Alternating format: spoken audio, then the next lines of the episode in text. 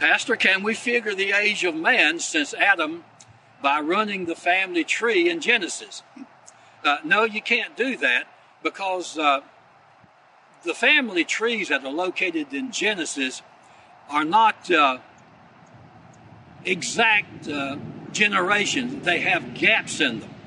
So you can't just take the average ages from one generation to the next and say, well, man's been here six years or, or so many, you know, years since, uh, since Adam. Uh, there's been many in history who tried to do that, but uh, there are gaps in that.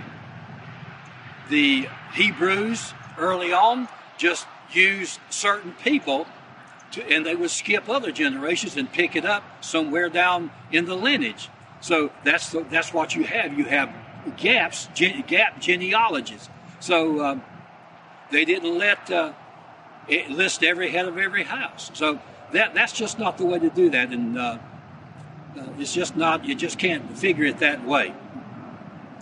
I think that uh, there again we can look to science and, and to a certain degree in this, and and figure that man uh, first. We, well, we've had uh, creatures on the earth for millions of years, but man has only been here for uh, for just a few thousand years.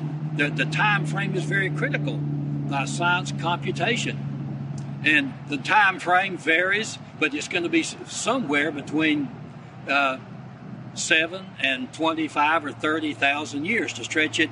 Earlier than that won't work. To stretch it later than that, scientifically won't work either. Again, there's there's disagreement about this, but uh, scientific evidence seems to, to prove that uh, that that time frame.